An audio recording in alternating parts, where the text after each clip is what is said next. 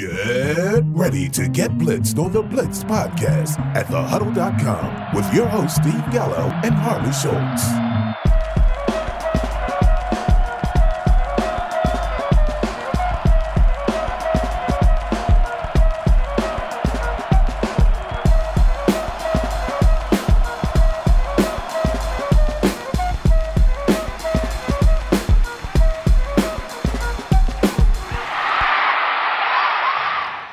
Back to the Blitz Podcast. I'm Steve Gallo, your host, and of course, I'm joined by my trusty sidekick and co host, Harley Schultz. Mr. Schultz, how are you doing two weeks into this NFL season?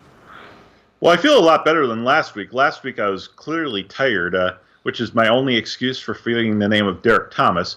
But also, uh, it, it just feels like as we get into the cooler months here, as it starts getting to fall, it actually it's starting to feel more like football weather, and that means it's going to feel more like football season. And obviously, we're two weeks into the season now. We're entering week number three. Uh, that means we're a fifth of the way, uh, just under a fifth of the way, with the 17th game this year into 2021 football. Yeah. So um, I don't know about feeling tired, but I think my fantasy teams were all asleep this week. That's for certain. Well, be happy your teams were just asleep and not. Uh, en route to permanent uh, injury and displacement. Yeah, there's no telling that might be the case. I'd hope for some zombie action right about now. I'd be happy. But anyway, um, yeah, it's you know I hate the first three weeks of the season from a projection standpoint. It's so hard. There's no real trends, right? Stuff like that, and it's you got to try and figure out what's real, what's not, what's injury related, what's you know. It's just it's the sample size is so small. Not that four weeks is any you know much better, but at least you have something to start seeing trends and stuff for who's the best matchups, this, that, and the other, right? Yeah, and I, I have to I have to admit I was uh, really fortunate to uh, look into things a little bit closer last week, follow some of the injuries, and I think as far as like coming up with the trends for positive game scripts and as well as who to play, who not to play in games such as well everyone was on board with the Dallas Los Angeles Chargers game as being one of the highest scoring games on the docket this past weekend. Obviously, it wasn't, but I was very much down on both Dak Prescott and Amari Cooper because I felt like those two would have the hardest time uh, getting points against the Los Angeles secondary. Whereas I thought that CeeDee Lamb had a better chance to perform what she did. Now, unfortunately, I also thought that Dalton Schultz would have a big game here because of that. He didn't really, neither did Cedric Wilson, who I liked as a deep sleeper. But again, it, it's hard to figure out everything after just two weeks. That's why we usually say uh, after three weeks, then we can start seeing some real trends. And I have a strange feeling we might be talking about that with our listeners next week. Yeah, actually, I was going to say we sound like we're going to do it now. We're not. We're actually probably not going to do it next week. We might, but it's more than likely we're going to do it the following week and week going into week four. But we will see. We'll call that a tease, I think they say in the business. But you know, other than that, um, I, I just gotta be honest with you, like it seems like there's nothing but news on all the time and the news is always bad and it's very political and all that kind of stuff, which is why honestly I enjoy throwing it over to Harley for this week's Blitz podcast news.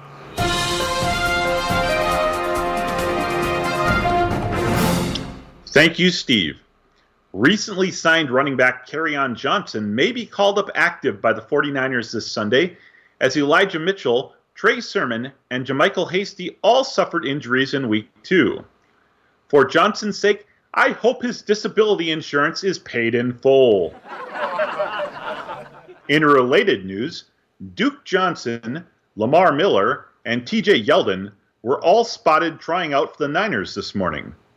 I mean, I can kind of understand where they're coming from. Once you have ridden the rail out of active NFL status, you just want that one last chance, that one last shining moment in the sun, that chance to reach one last time for that brass ring and to go back and collect one more veteran minimum contract before ultimately sustaining a season ending injury on the first series that you play. Davis Mills will start at quarterback this Thursday for the Texans as they face the Panthers. I mean, it's not like they have a veteran stud quarterback that they could dust off at no cost to start this week. So kudos to the Texans for embracing the tank after just two games. Tua Tagovailoa was knocked out of the Week 2 blowout by the Bills with bruised ribs. Fortunately, the rib damage isn't severe, and the coaching staff believes pain endurance will be Tua's key to playing. To stress test his pain endurance, the team locked him in the video room and forced him to watch eight hours of Jacoby Brissett trying to emulate an NFL quarterback. If he can survive that sort of torture, Tua should be just fine to play next week. and finally, initial tests on Andy Dalton's knee show no ACL tear for the veteran gunslinger. Matt Nagy has already declared that Dalton is his starting quarterback for the Bears when he is ready to play. At this time, we can neither confirm nor deny if the Chicago media has issued a bounty on Mr. Dalton. This has been your non political BPN news update. yeah, I didn't really, that lead in kind of was a little flat, I think. I was trying to intimate that your updates are fun and not depressing, and I didn't really say that, so hopefully everybody got what I meant, but yeah, whatever. I was going to say the only politics we might have in there is Matt Nagy's politics. Uh, and I'm pretty sure if the city of Chicago could vote him out, they probably would. Very true. Um, yeah, he got asked um, if Andy was in during, during press conference. I think it was Brad Biggs. I can't say for certain. Was asked, "Is Andy your starter when healthy?" His response was, "I'm not going to tell you that. That's a scheme thing." yeah, mean, uh, under what possible scheme is Andy Dalton more likely to be a success under center than Justin Fields? Now, Fields didn't look great ah. uh, playing in relief, but uh, who is to say that Andy Dalton is going to be anything better than what Justin Fields showed up there? So, but here's the thing, and I, I heard the same exact narrative as you. Justin Fields didn't do well. Oh, are we so sure we want Justin Fields now? Blah blah blah blah blah. Here's the one thing that you hear a lot when it happens mid game when a quarterback gets thrust into it. What's the first thing they usually say? Well, he didn't get many snaps with the first team, so you got to expect that he may be a little rusty. Especially yeah. with a guy as raw as Fields is being a rookie. I mean, that's the truth. He'll he'll fare much better having a full week of practice with the ones if that's the case. Well, definitely, and, and you think that that would be the case, and you would also think though that a team that has intention of using a particular quarterback, uh, i.e., Justin Fields and or Trey Lance in San Francisco, who have particular plays drawn up just for them uh, right now, as far as getting into the ball game in like a RPO type situation. You'd think that they have some experience being practicing with the firsts. Yeah, I mean some, but it's still not the same as taking all those starter reps. I don't think so. Just saying, first, you know, for him to get thrown in there, yeah, you expect him to be able to perform, but I wouldn't read too much into the first, you know, time he gets in there for real action, with not a full week of you know real true practice for him to have struggled. So, you know, is what it is. Um, so anyway, talking quarterbacks. I guess let's let's do this and tell everybody you know what our segments are going to be. Of course, we're going to have our DFS segment a little later, um, where we'll give you our pay ups, stayaways, and value plays. Um, of course, Harlan and I don't talk about our likes, dislikes, etc. prior to actually talking about them live. And then, how about we start off with navigating fantasy value due to quarterback injuries and or changes. yeah, good? it's been a very uh, I mean, obviously there are a lot of key running back injuries over the first couple weeks of the season, including to several dynasty stud running backs. But it seems last week, uh, I should say, it seems like week two, which just passed, we lost several quarterbacks to injury. Uh, I, I, actually feel really crazy about this. Uh, I play in a long-term Empire League. We're in, we're in our 11th season this year. We are the first Empire League actually ever created uh, thanks to the godfather of fantasy football, Paul Charchian. And that particular league, uh, we have most of our teams have four, three or four starting quarterbacks. Well, I lost three of my starting quarterbacks to injury this weekend, and I was playing sort of a zero quarterback uh, end game. I did have Deshaun Watson, who obviously is not playing right now because the Texans just don't want to. But I had Carson Wentz go down.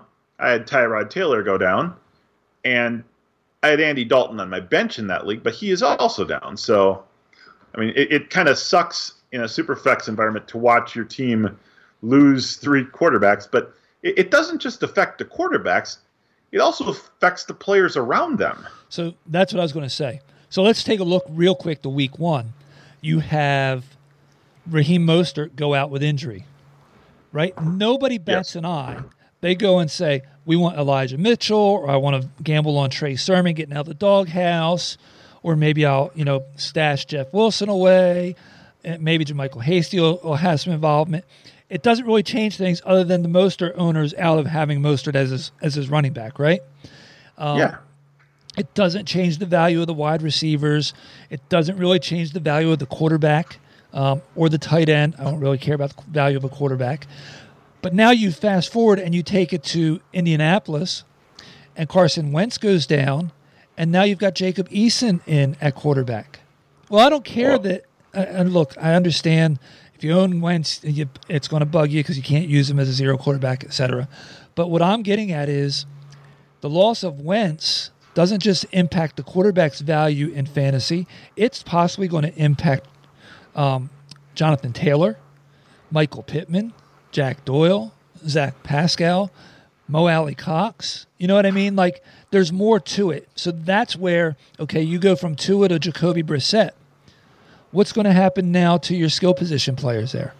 And that's what I want to talk about from, from when I say value. That's what I'm talking about. So go ahead, take us down this road. Who are we going to talk about first? Well, well, let's start with Wentz since you brought him up right away here. I, I think that this is kind of interesting in the case of Wentz. I, think everyone thought going into the season that he was escaping a house of horrors in terms of the lack of offensive line protection he got while uh, spending the last couple years in Philadelphia, going to a team that uh, was known for having a very strong offensive line in Indianapolis. Well, it, it hasn't really helped Wentz because he's been getting hurried and pressured and sacked pretty much just as frequently in Indianapolis as he was when he was at Philadelphia. So uh, it, it's really it's it's kind of brave to see what he's been able to do in that offense with, I mean, arguably weapons that may have more prospective talent than the weapons he had at the end in Philly, but guys who are still, I mean, like wide receivers that are still kind of in that same like lower tier. I mean, yes, we, we all like Michael Pittman for the future. Uh, I like Parris Campbell for the future. We like Mo Alie-Cox for the future. Zach Pascal is, is a nice little uh, PPR type player uh, who can get some good good opportunities out of the slot uh, going forward. But again, those names aren't like huge names, much like when he was with the Philadelphia Eagles, where he was throwing to likes of Greg Ward and Travis Fulgham and uh, Alshon Jeffery. I mean, Alshon Jeffery was the biggest name there, but he was never on the field. So uh, he's going into a situation where he doesn't have a, a big name receiver to be his anchor to throw to. Uh, he's getting blitzed heavily, and lo and behold, he ends up with a pair of ankle injuries. Now, obviously, his big injury this offseason was to his foot. So any sort of damage to any of the tissue close to that has to be has to be fearful for you. And so they bring in Jacob Eason. Uh, there's also the uh, the other rookie they have, uh, Ehlinger, who might see some work. Uh, but the little hope that you had for a guy like Pascal, or for a guy like Pittman, or a guy like Campbell, that kind of all goes to the wayside. I mean, you're, you're talking about guys who are probably in wide receiver three, wide receiver four conversation for most teams, maybe in wide receiver five. Now those guys, they're they're barely startable. Yep. I mean, and then Jonathan Taylor. You're like, well, how does that? Well, because you can stack the box. They have no fear of the quarterback beating them now. Um, that's what the fear was preseason, right? That's when Taylor's stock started to drop and he was falling out of the first round when Wentz got hurt the first time. So, yeah, for me, that's a if, if Carson's out, the entire offense is going to take a hit. Um, Jonathan Taylor probably still keeps running back two value, but he probably flips between running back two and three value. Can see a floor of four sometimes, and, and the wide receivers, you better hope you don't need them unless it's because you just have an injured, you know, core and you can't help but try to put you know Pittman in there. But you have to seriously, seriously understand that your upside is about all but gone. In it. Yeah, it, it's really tough in their in their situation because unlike some of the other teams that may be forced to lean on younger quarterbacks, there just isn't a lot of faith in in what Eason and, and what guys like that can do. I mean, take for example the Washington football team. Uh, on this past Thursday, I actually benched Terry McLaurin. Uh, in, in a league where I'm very, very deep at wide receiver, uh, I had him ranked slightly behind Antonio Brown, who unfortunately didn't do anything for Tampa Bay this past weekend. But I played Antonio Brown over Terry McLaurin because I thought the matchup was better, but also because I wanted to see what exactly Washington had with Taylor Heinicke. And again, I didn't think it was a great matchup on paper. But here's the difference, though. Terry McLaurin proved to us all on Thursday that he can be out there yep. with whatever the quarterback is. I really don't think we've seen that from Michael Pittman or Zach Pascal yet, that they're able to be playmakers regardless of quarterback. Yeah, they're not tough. They're not. I'm not willing to bet on them being Teflon at this point. So the answer they're not is, battle tested. No, not battle tested. Um, anyway, okay. What else? Who you want to move to next? Okay, well, let's talk about Tua. He was in the news this week, obviously with the rib damage. Uh, Jacoby Brissett actually is a veteran. He's got over a year of starting in the NFL behind him. Uh, unfortunately, over that year plus of watching him start, we saw exactly what the ceiling is in Jacoby Brissett. And I hate to say this, folks, but the ceiling for Jacoby Brissett is slightly under the floor of Teddy Bridgewater. And everyone here that listens to our show knows how much I hate Teddy Bridgewater. So, and I don't hate Teddy Bridgewater. Teddy Bridgewater is one of the nicest guys on the face of this earth. But from a fantasy perspective, I just do not trust him, even though he started off the season pretty good for Denver. Uh, so you, you put in Brissett in there, and that team takes a slight dive. But what they do have going for them is Will Fuller, who missed this past week due to a personal reason that we don't know what the no one's explained yet what that personal issue was. Uh, we do know uh, someone on Twitter had posted a photo of the Facebook page of the family of Fuller, uh, his parents and his sister both traveled to uh, the site of the game this past weekend, so they were with him uh, for whatever his personal issue was. And we do also know that he is planning on uh, suiting up and playing this week. So that's a good thing for yep. Jacoby Brissett because Will Fuller, uh, he's done good with mediocre quarterbacks in the past as long as he's stayed healthy. Now, the rest of that offense there, you've got DeVante Parker. He's had some mediocre quarterbacks to play with down there. And Jaylen Waddle, obviously, he's got the connection with Tua Tagovailoa. So it'll be interesting to see what happens to him going forward with a different quarterback. Well, I just have to leave you with one number 4.2. Do you know what that is? 4.2. Was that Brissett's passer rating this week? No, his passer rating was 40 something. But that oh, jeez, that's almost as bad. Yeah, forty point six. but thank you for calling it passer rating because I hate when people say it's quarterback rating because it's not his passer rating. No, four point two was his YPA. Eee. Four point two. So I guess if anything, this maybe increases the value of Mike Gesicki, who wasn't getting much love from Tua. Uh, it probably helps uh, guys like Patrick Laird and Salvon Ahmed, who are the backup running backs there, who like to catch the ball in the backfield sometimes. And, and I guess it would also then potentially help Myles Gaskin, who is an adept pass catcher as well out of the backfield. Yeah. Um, I mean, I just, I'm not real sold on the Miami offense as it is, even with Tua. So for me, it's kind of like the same thing with the Colts. It's, man, I'm steering clear of those guys unless I really have to, with the exception of, look, I like Fuller, but he makes a risky wide receiver three now. You know what I mean? Um, yes. If you're if you're not going to have two in there, and the upside's there, the floor is not. Uh, that's the problem. So you better be able to plug him as a wide receiver three or a flex. Um, but yeah, so that's where we are with that. Okay, who's next? Well, I think you. Well, you also have to realize too is that Fuller's made his living off of running deep uh, fly patterns. Yeah, he'll help the and the ball being thrown deep to him rather than he's not the one who's going to catch the ball five yards and then run it 65 yards to the house. No, he'll def, but he'll definitely. Well, you have to hope that he will. Um, he should help increase that that YPA if he can catch at least one pass because it'll be a deep one. Exactly. Well, so uh, we talked a little bit in the news also about uh, the injury to Tyrod Taylor. Now, for those of you who went with zero quarterback this year, Tyrod Taylor was kind of a nice little sneaky pickup at the end there, and he's looked very, very good through the first two weeks. Picked kind of made a lot of people in Houston forget about Deshaun Watson. I picked him up and played him this week in a league. and he was actually on pace to have a pretty good game against Cleveland until he got hurt. He was.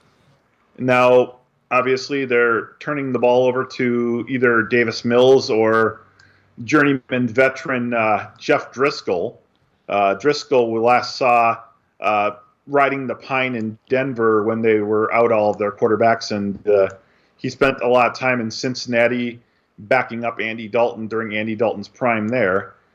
But neither of those two is uh, going to scare opposing defenses. But as was proven with Tyrod at the helm this year, everyone went into this season writing off Brandin Cooks. But it, here's the question: Is Brandin Cooks approaching Terry McLaurin level in that you can feel safe starting him, no matter who's at quarterback? Um. Now, I don't know that that's the case, but I know where you drafted him, and you're not going to be able to not have him in your lineup. Yeah, just I, I think back to offseason. I mean, every league I was in, every dynasty format I was in, everyone was trying to sell him because of the uh, issues around Watson, and uh, all he's done is come out and perform in the first two weeks. Yeah, um, I, I just, man, I'm just not thrilled with what you have behind him. It's just not unless they somehow, some way decide to get Deshaun out there. Um, chalk it up to again. It's it's going to be a rough go. It's going to be inconsistent. Well, and I I think something we have to look at in the case of Cooks too is I, I, think there will be people who do look at this and say, well, it's it's still Brandin Cooks. He's kind of like a poor man's Mike Evans, and he always goes out and gets his thousand yards and, and does his thing. But not only are they going to be without their starting quarterback for the next four weeks, uh, in addition to that, they've got other injuries at the wide receiver position. Anthony Miller just came back from injury. Yep. Nico Collins is going to miss some time with an injury now, and Danny Amendola is likely to miss the next couple games with an injury as well. So suddenly they don't have a lot of depth there. And when you don't have a lot of depth and you have one remaining solid guy to work with, you know what happens? that guy gets double teamed all the time. Yes, so I would give an uptick to Phillip Lindsay.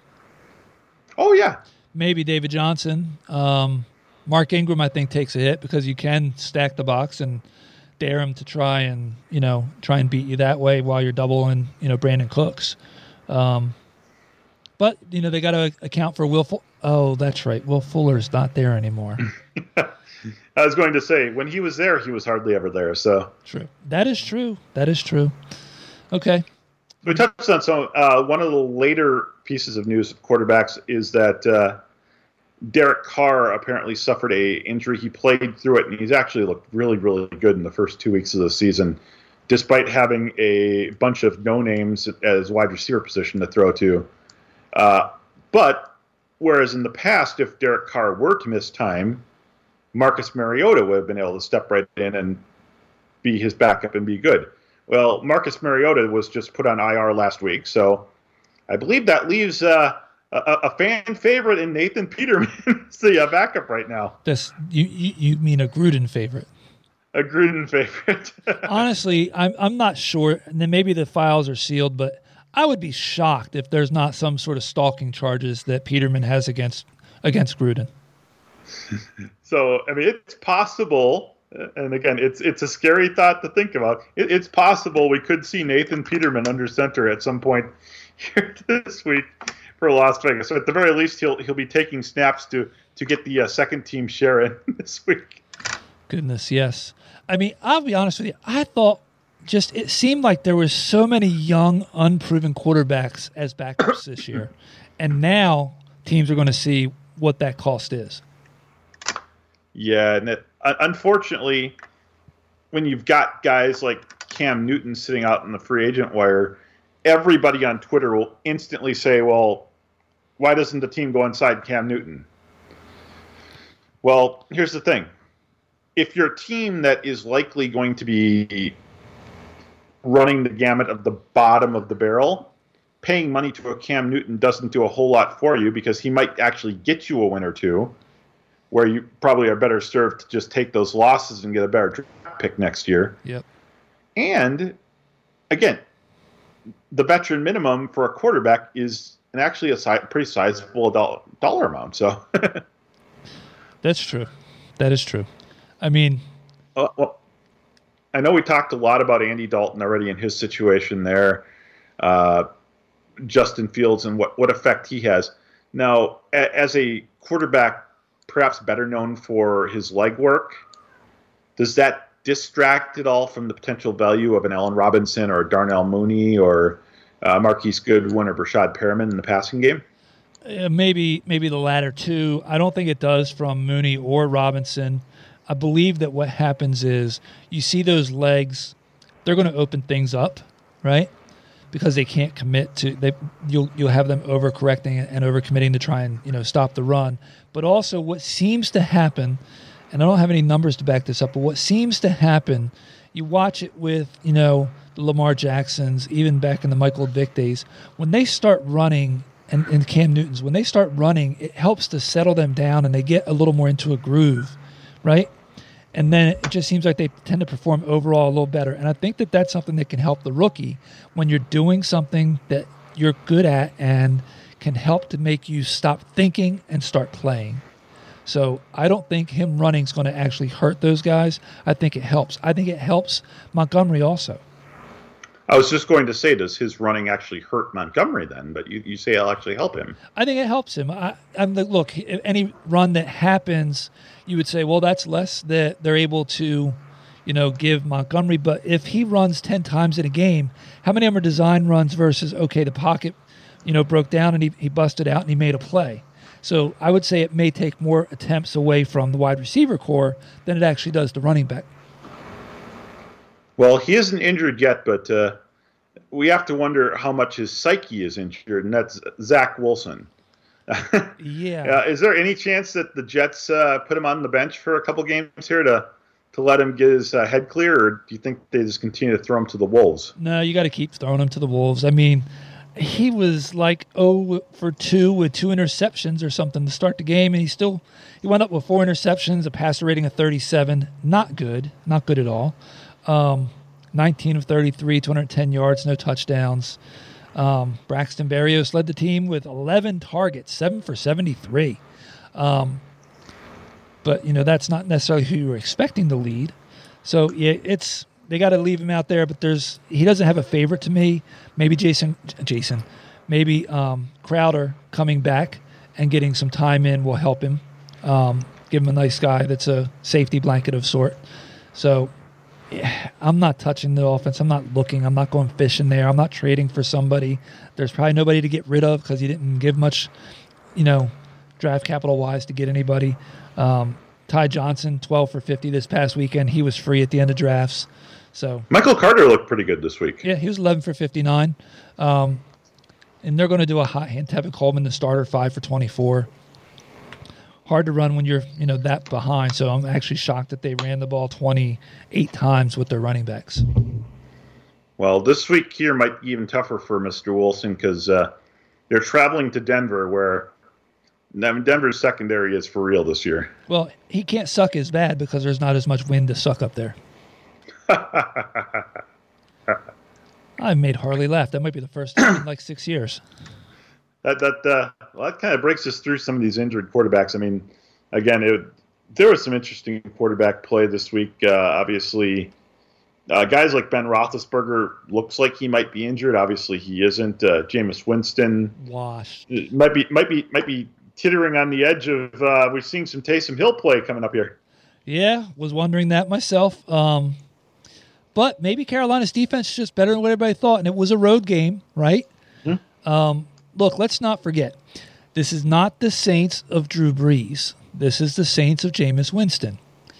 And you don't have Michael Thomas. Okay? What they have got worse wide receivers probably.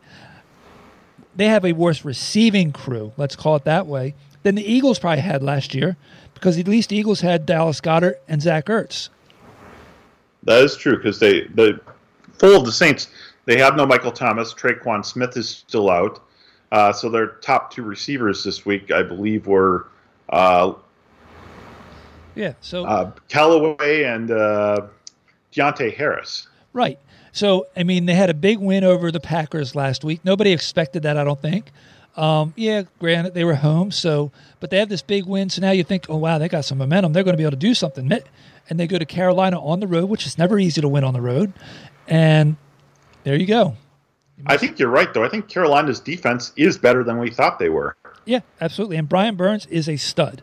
So he's always going to be giving fits to the quarterback. Exactly. All right. So are we are we done with our quarterback problems and, and stuff like I that? I guess we're done with our quarterback problems. Now we can go into some quarterback solutions in DFS. Yeah, that's the easy part, right? DFS, you don't have to worry about if your quarterback's hurt or how it impacted um, the value of the team. Well, actually, you have to worry about it because that helps you make these selections. And I wonder how that's going to impact what we pick tonight. Anyway, set the over under for the crowd that wants to pay attention. I say the over this week is five. Five. Five. Hmm. Taking the under. I didn't like this okay. week.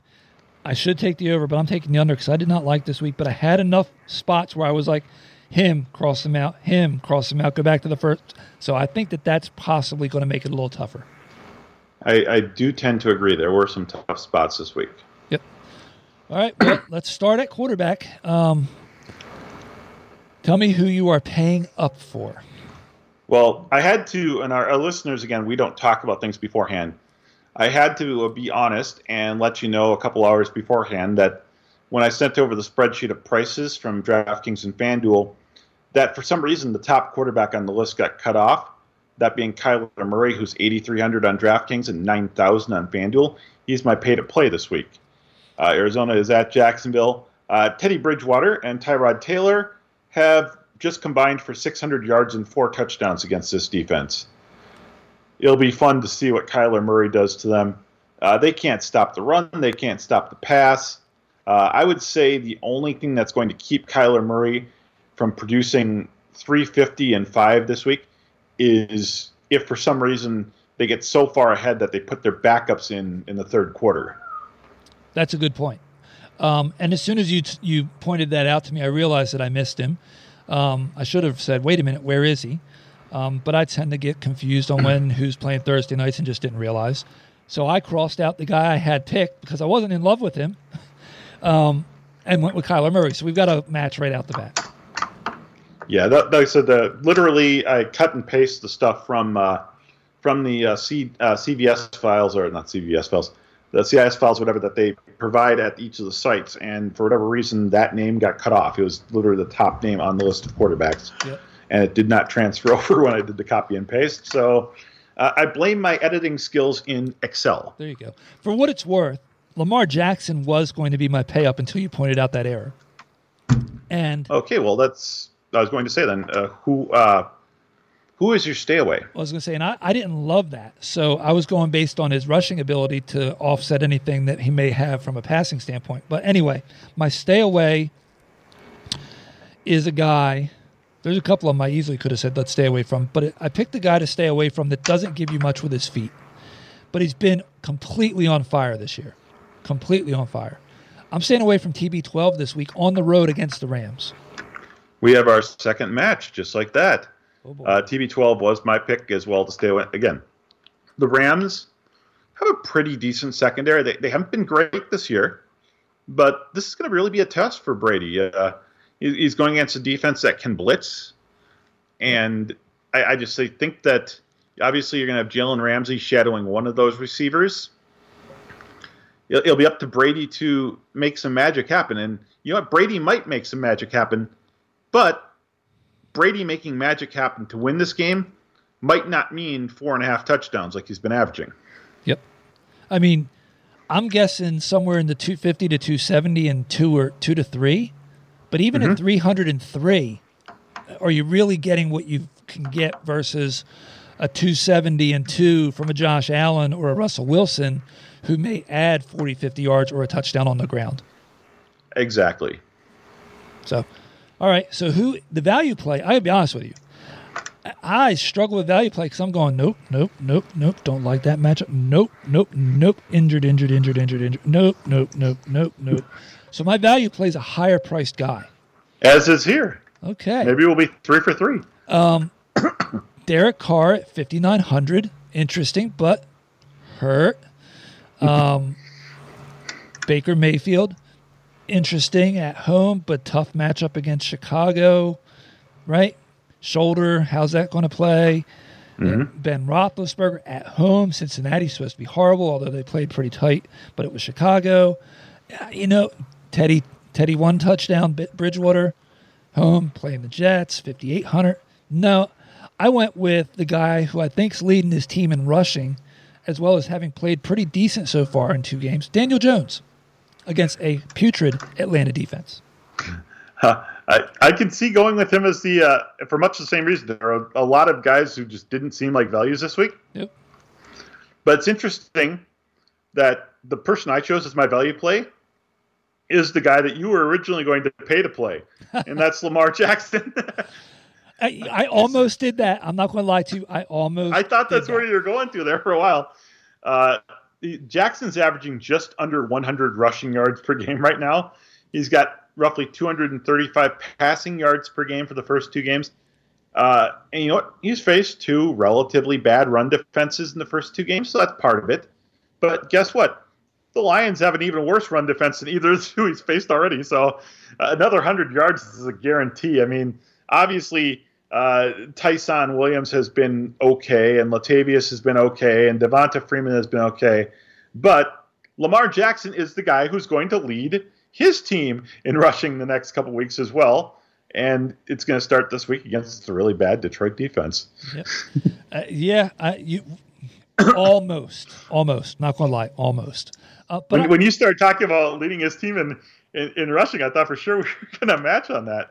y- you know what? It sounded like I could have. I could go back and edit and change it to Lamar Jackson. It would make sense, right? Exactly. Yeah. Okay, so two or three at quarterbacks, not bad, quite honestly. Um, but there's a bunch of horrible matchups in my mind. There's some really bad quarterback Uh, matchups this week. You're either paying a lot or Yeah, Matthew you're still a lot. Matthew Stafford against Tampa Bay's defense. Don't love it. Um, Although just- I will say this: uh, Tampa Bay's secondary is a little shoddy right now. A few injuries back there. It is, but what can that front do? You know, to to alleviate that. Yep. So that's what I'm saying. It's just not a it's not a gimme. Um, Justin Herbert, okay, but he's on the road. There probably be some garbage time there. He was the one. I don't love Josh Allen against the Redskins defense. I'm sorry, against Washington's Yep, yep. defense. Slipped up, slipped up. Um, Russell Wilson against Minnesota. Not bad. Just I didn't. It's on the road. You know what I mean? It's got sometimes Seattle plays these games where you expect them to have high scoring affairs, and they're just nine to twelve scores type thing. Well, it, it's interesting with Russell Wilson is uh, as as a resident of Minnesota, we've watched the Vikings face Russell Wilson and the Seahawks several times since Russell Wilson got into the league, and the Seahawks have traditionally owned Minnesota during this period of time. But what we've also seen is uh, they win these games, and then Russell Wilson's final line just is like, wait a second, they scored 40 points, and he has like Yeah, 250 and two. Right. What what happened? And twelve rushing yards like that. it's just- all rushing yards, including rushing yards by him. No, yeah, exactly. okay, let's run on over to the running back spot. Tell me what you got. Okay. Well, so at running back, uh, I'm, I'm paying to play King Henry this week. Uh, I dissed Henry when he was absolutely stinking up the place with the, with the bad tweet about what uh, what value did he have from a trade standpoint to owners uh, halfway through week two, and he had like 40 yards, and obviously coming off the bad week one. Well, I apparently uh, lit a fire under Henry, and he went absolutely bat guano crazy in the second half. uh, their first two opponents that uh, Indianapolis has faced has averaged 125 combined y- uh, combo yards to opposing running backs. So, I mean, Henry's going to get at least 125 in this game. I don't see him doing another 200 burger, but it's certainly possible because he can literally he can break it off from any place. Uh, he, he was obviously playing with the fire though, and I, I, I can only t- I can only guess that somebody showed him my tweet during halftime, and it really pissed him off. So, listen, he did not have just a bad first game. He had a bad first six quarters. Exactly. And you know, then I look and you see what he's done, and I'm like, well, man, how do you not play? How do you not pay up for Henry? You know, at home against the Colts, and then as I'm looking at him, trying to fall in love with the play, I see Dalvin Cook below him, two hundred dollars mm-hmm. cheaper. And guess what? Dalvin Cook's at home facing the same team that Derrick Henry just obliterated. yep. So you know who I'm paying up for? I'm not paying up for Dalvin Cook. I'm paying up for Derrick Henry because when a freight train is going downhill and the brakes aren't working, you just got to let her go till she stops. And I'm not getting off the Derrick Henry train right now. I'm paying up for Derrick Henry too. Yeah, I mean, this is one of those weeks where it's possible to play both of those guys. At least on DraftKings, where the total salary is 17k. Yeah, I'd be a little tougher at FanDuel, where you're paying just under 20,000 for the pair of them. But uh, you can you can try to squeeze them both in your in your DraftKings lineup and go a little cheaper at wide receiver. You, you probably want to do that because there's a lot of yeah, well, yeah, whatever in the middle middle tier of running backs this week. A lot of guys I just don't really like at the, either their matchup or their price point. Yep. So uh, you might as well just pay up for the two big ones this week and, and take advantage of the good matchups. Okay. So here, I'm going to give you my, my stay away because I, I just, this is a public service announcement, okay? If you are an Alvin Kamara owner in non daily fantasy football, you have to start him. Okay? But mm-hmm. in DFS, you do not. And being the third highest priced running back on both sites, I'm sorry, on the road in New England what we ju- with what we just saw, I'm going to take a pause and I'm not going to rush putting him into my lineup. So we have two matchups, uh, two matches at the running back position. Uh, Alvin Kamara is my stay away as well. Uh, you know, both of New England's opponents have given up a few receptions to the opposing running backs this year. So maybe Kamara finally gets it going in that. but could. the issue is he's just not getting targeted right now, and there's, there's absolutely no excuse for that because, as we just mentioned, New Orleans has no one at wide receiver. They should be throwing the ball at Kamara as much as Derek Carr is throwing the ball at Darren Waller, and they're not. I wouldn't be shocked to see 15 carries for 69 yards and a touchdown and nine catches for 86 yards and two touchdowns. I wouldn't be shocked to see that even against the Patriots. But you can't rely on it at this point because you got you saw good, you saw horrible. Let's just see what happens first. There's no need to push it, so stay away from him. And this is still this is still Belichick at home too. Yes, Belichick at home takes away your team's best player, and Kamara is so obviously the best player in New Orleans that they will do whatever it takes to keep him from beating them. Okay, so I'm going to let you go first with your value play. Uh, I have a feeling we're not going to match on this one. Uh, my value play is actually a little more expensive. Like I said, I don't like a lot of the median price value play guys this year. This, this year, this week, I'm going to pay up for Saquon Barkley. I feel like last week he started to get his sea legs about him. He had a, a big long run. Uh, the G-men are facing a, as you mentioned earlier, a really bad Atlanta team that can definitely be gouged on the running game. So, and, and also they've been beaten by pass catching backs right this year too. I, I think that Barkley uh, finally becomes playable. And at 6,500 and 6,000, his price is never going to be this cheap again. I mean, unless he goes on IR again, but right. uh, it's just, it's such a great value uh, price wise. So as I'm per, you know, perusing the list, Barkley's the first one that jumps out at me. He truly is. And I see him and I go 6,500 bucks. And I, I always tend to default looking at DraftKings first instead of FanDuel. That's just who I am and how I do it. And then I'm, I look and I'm like, great matchup. I really do like it. I, you're right. He's way underpriced in my opinion. Um, but Chris Carson's hundred bucks cheaper, and he's got a pretty mm-hmm. daggone matchup too. Uh, it's a value play. I probably should go with the cheaper guy. So I wrote Carson down. And then I'm still looking at it going, but I don't love Carson. So I crossed him out. And I put Saquon, and I felt really, and I felt really, really good about it. And I was like, but it's it's a high, that's a high price for a for a for a value play, right? Yep. So as I'm sitting there admiring my work, my eyes happened to glance up and they saw Dalvin Cook. and guess what? I crossed out Saquon for Dalvin Cook. Yes, the second highest priced running back on the list is my value play this week. If I wasn't going to make him my pay up, he damn well is going to be in my lineup as a value play. Yeah, I, I can understand that. Uh, there, I mean, there are a few guys I kind of looked at. Uh, we didn't know coming into tonight whether or not D'Andre Swift would play. He did suit up for tonight's game. Uh, the match against Baltimore doesn't seem great on paper, but he's such a key part of the Detroit offense. Yep. That that price is pretty good. At least fifty eight hundred on DraftKings. His FanDuel price of seventy four hundred is too much. Uh, you've got a guy like uh, Ty'Son Williams, like we talked about, facing Detroit. I think he's going to be involved. Uh, Damien Harris, the price tag looks better coming off of the last week, but New Orleans' run defense is actually pretty good. So I didn't want him. I thought about Myles Gaskins against Las Vegas. And you know what? Here's the thing Las Vegas's run defense, I thought they were worse than they actually are.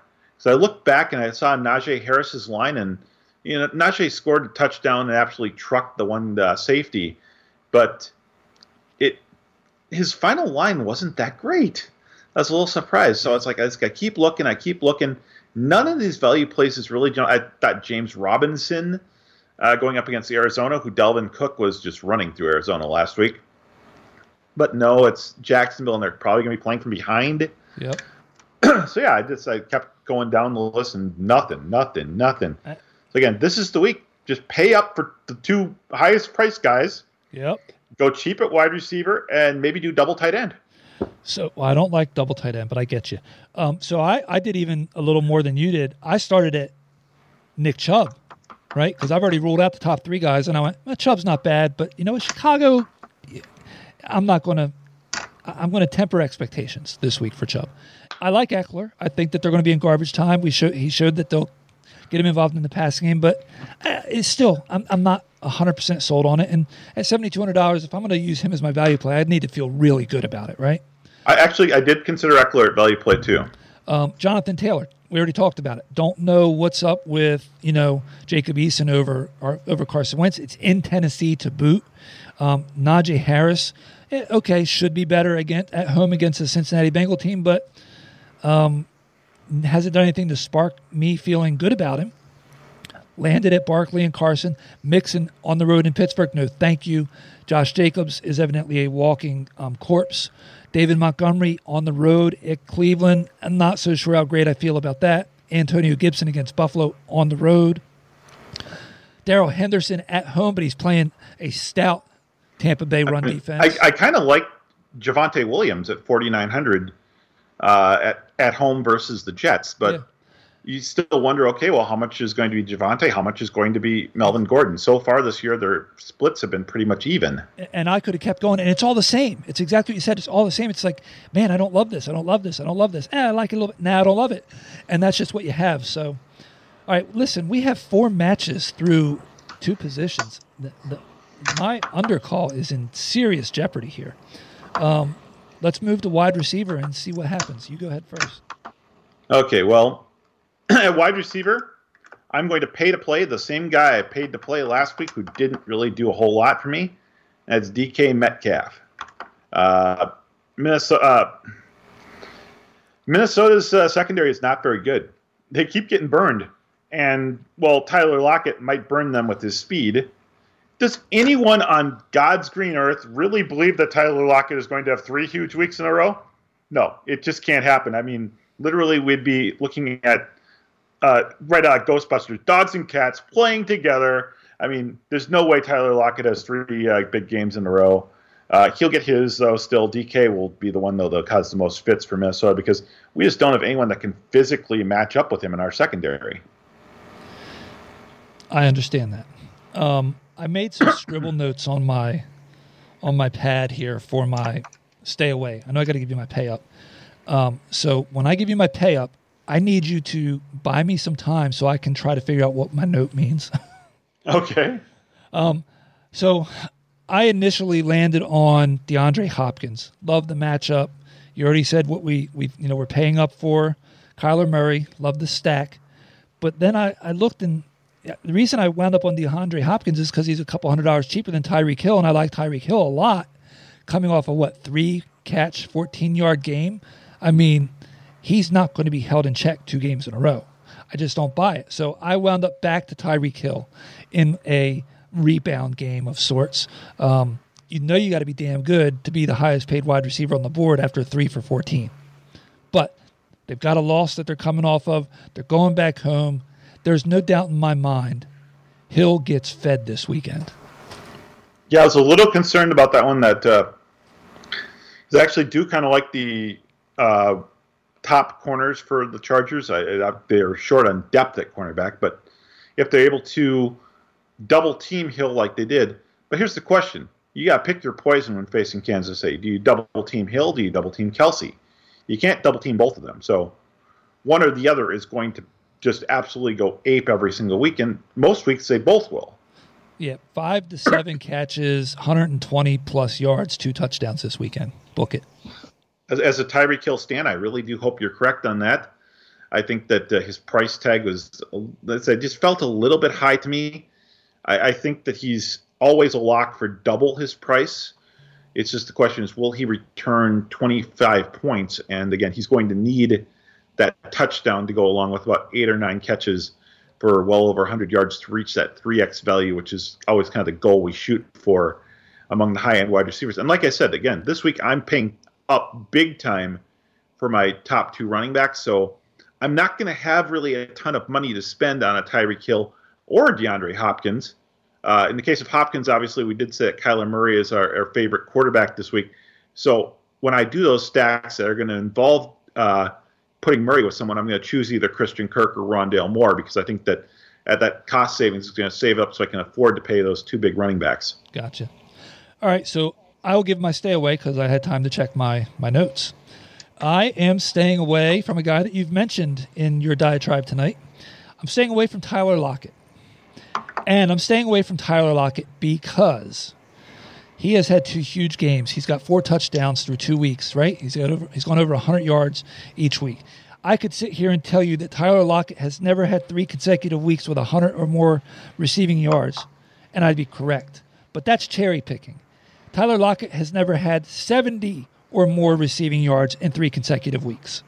Tyler Lockett has only had, let's see, um, touchdowns in three consecutive weeks, twice in his entire career. Weeks one through three, I'm sorry, three times. Weeks one through three of 2018, weeks five, six, and eight. There's a bye week in there in 2018, and week one through three, I believe it was last year. And and here's the last one, if I can make out my notes. Um, he's never had more than six catches three consecutive weeks. Um, he did that feat once, actually. That's it. Weeks. Yeah. Again, it's it's hard to believe he actually had two weeks in a row. Yep.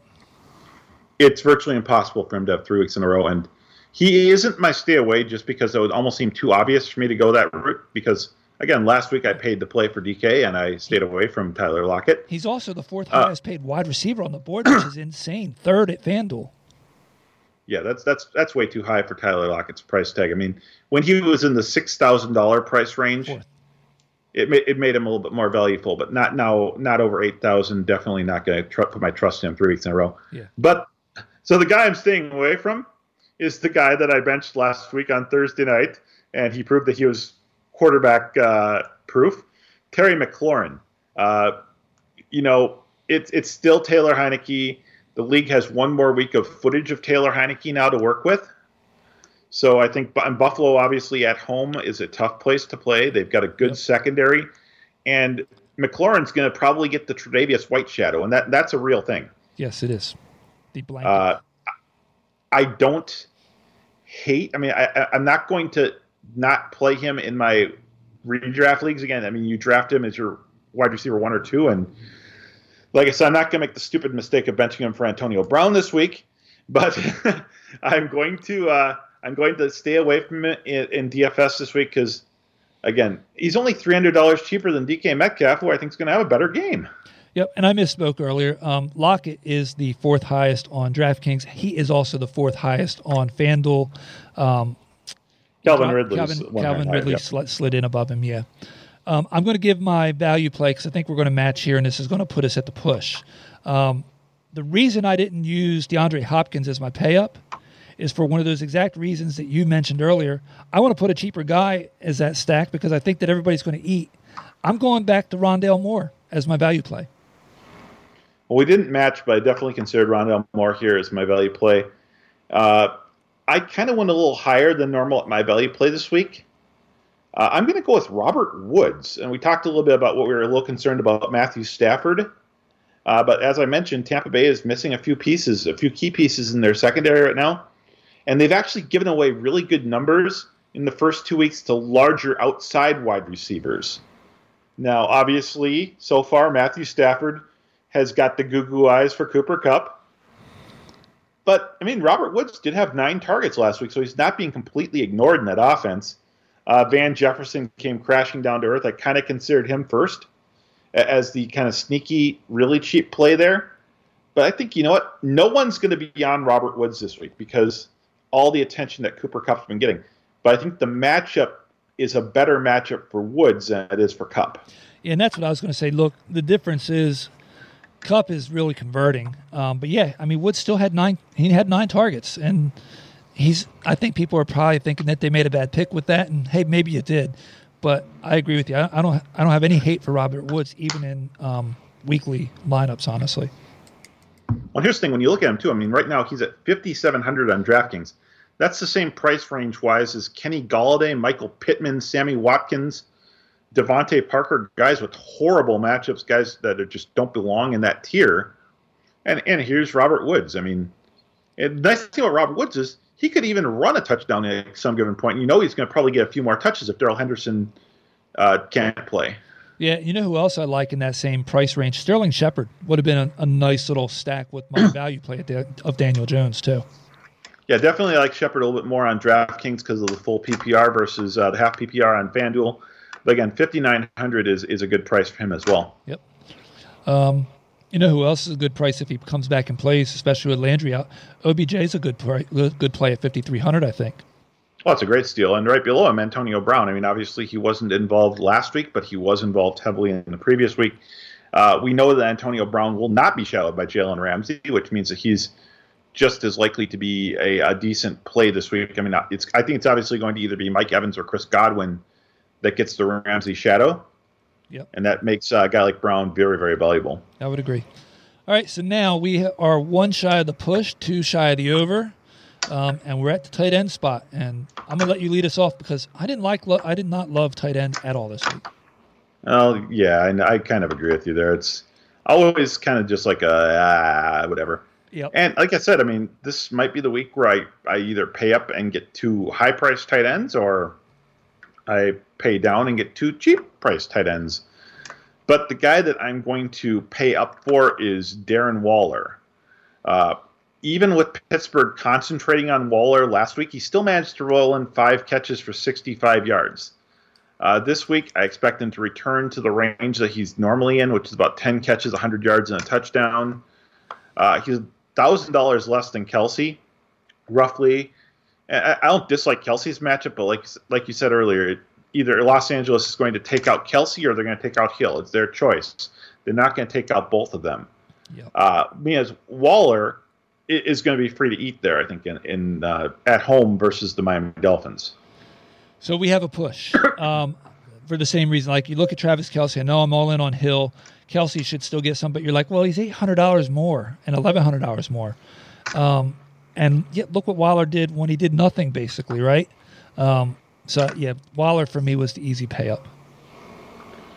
Well, so this I had a hard time with my stay away this week. I did. I, I, could have taken the obvious answer and said Travis Kelce because of the price. Ditto.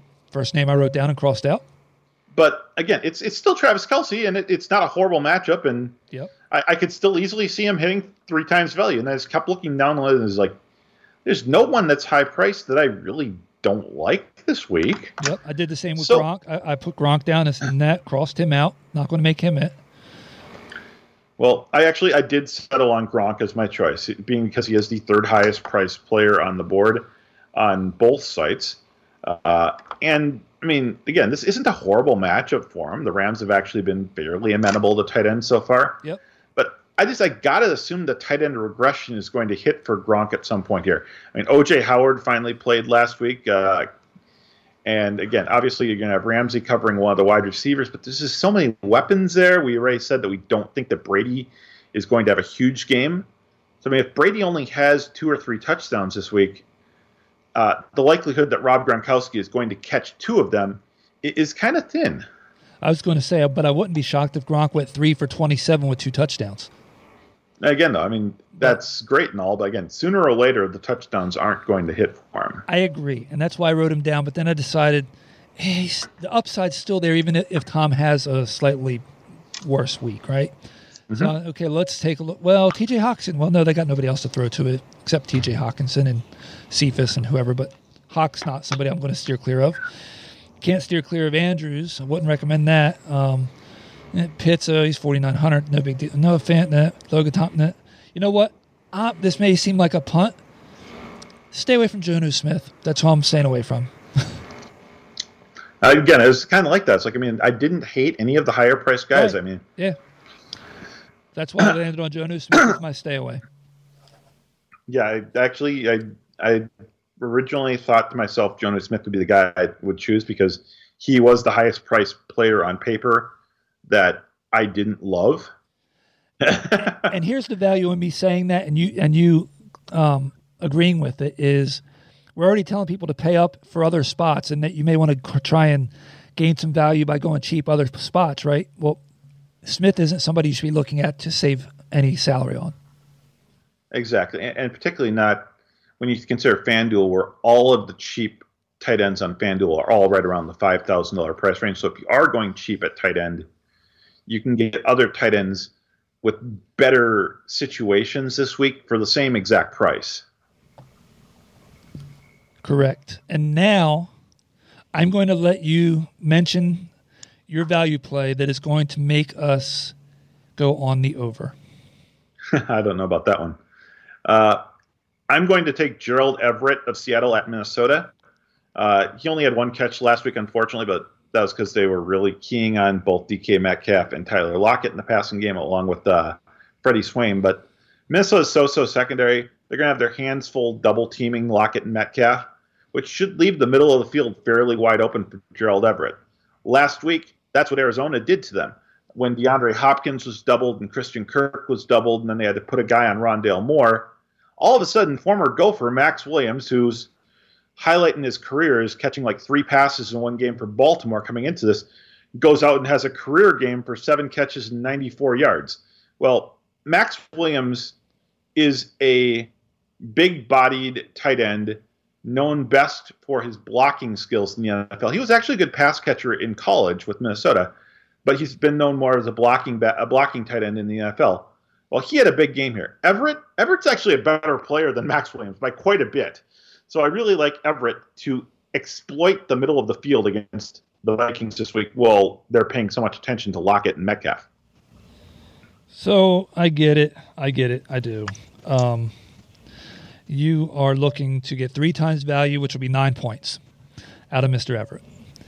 It's hard. Yes. It's hard to fault that, right? It's you don't need much to make your your three times value that you need. Um, but yeah, I did not settle down that far. I saw somebody who's probably not somebody that should really be looked at as a value in general, um, but at forty nine hundred dollars. Yes, Kyle he's- Pitts? He's he, he's more on FanDuel. Kyle Pitts has his official coming out party this weekend, and will return four times value for you. Woohoo! Nice prediction there. Uh, it's a good matchup against the Giants, obviously. Giants have one good cornerback in uh, James Bradberry, right? Don't want to make sure I didn't mess up his first name. Correct. And there's no chance that James Bradberry is going to be on Kyle Pitts because he's going to be on Calvin Ridley. Now, there's no one else in that secondary with any prayer of covering Kyle Pitts. So yes, I absolutely love him. Again, 4900 on DraftKings is kind of ridiculous for him still. They, they didn't bump him at all this week, Nope. despite having a mini coming out party this past week. And it wasn't like he wasn't used in the first game. He just didn't catch a lot of passes.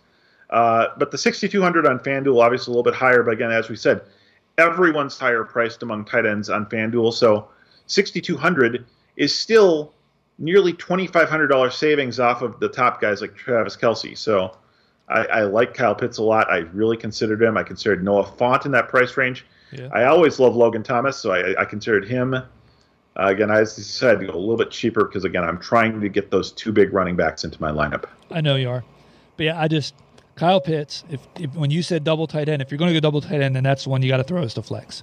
Um, four times value, two touchdowns this weekend. Big day, big day. You're putting them in there at flex uh, as a double tight end, but you're actually really putting them in there as a fourth wide receiver. Yes, basically. Absolutely. All right. And so- let's think about this: if you if you consider him your fourth wide receiver, and he's 4,900, let me tell you who he's uh, in there in place of. Guys who are in the $4,900 price range on DraftKings at wide receiver include Tim Patrick, Marvin Jones Jr., Zach Pascal, Tyler Boyd, Will Fuller, Darius Slayton. Yeah, I like Kyle Pitts' chances a little bit better than those guys this week. Yeah. Marvin Jones is playing well though, but yeah, I agree. Like just that's another way to look at it. So there you have it. We pushed five correct. Um, I thought it was a tough number. I thought we'd go under. I did not expect us to land on um, two of the running backs, quite honestly. I'm sorry. I said two running backs. Did, did we land on? Yeah, two of the running backs. The stay away. Two running backs. So that's where we really, that's what did it for us. Got to push. Anyway, um, two weeks down, going into week three. If you are having troubles, don't worry about it. Reach out to Harley on Twitter. Reach at Nuclear Harley. Let me say that again. Reach out to Harley on Twitter at Nuclear Harley. You can reach out to me at Steve Gallo NFL. And of course, at the huddle, all kinds of resources for you to help you through, um, including the forums, which have you know picked up and have some stuff that can help you out too. People talk, bounce stuff off each other, etc. And they are closing in on one million posts, believe it or not. So to David and the team over there, congratulations in advance of that happening. It will happen this week. Um, and like always, get blitz responsibly. Cheers.